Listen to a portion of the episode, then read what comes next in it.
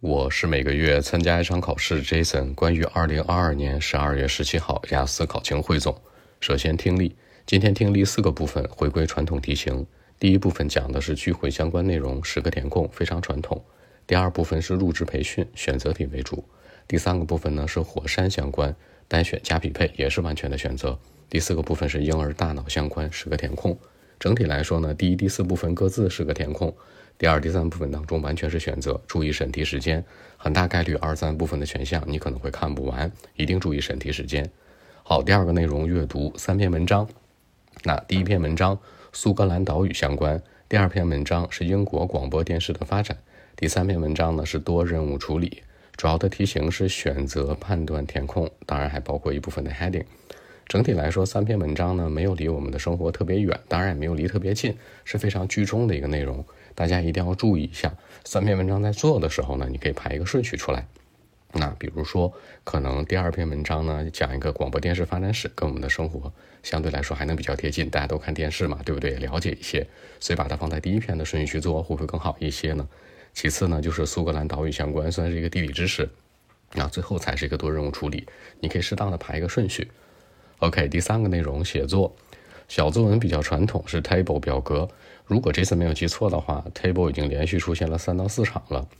那它讲的是呢，在两千年到二零零五年这六年之间啊，在六个地区的六十岁以上人口的一个数据相关。大家要注意，像这样的 table 题呢，一定要把里面的特征数据给它揪出来，比如说最大值、最小值啊，它的倍数关系啊，一定要把那些特征写出来，才能是采分的核心和关键。大作文原题这样说的：一些人争论呢，更多的人选择学习商科、商业活动，而不选择学习历史相关的话呢，会对社会的益处帮助更大。问你哪种程度上同意还是不同意？这里面大家注意一下，为什么是 business 和 history 进行一个比对呢？大家为什么是学 business 和 history 呢？你可以这样理解：business 就是物质条件。可以让人变得更现实，让物质条件更好，说白了更有钱。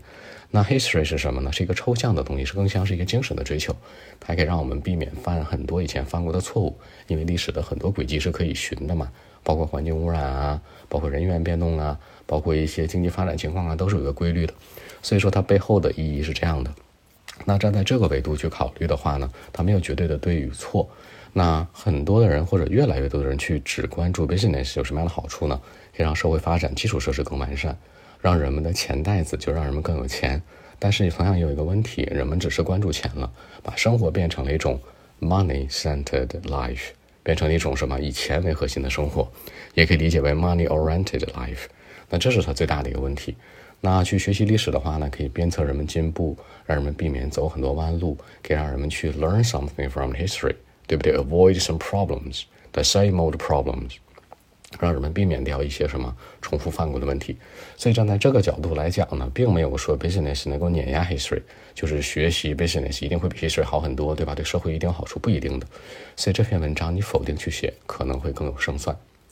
好，更多文本问题，微信 b 一七六九三九一零七。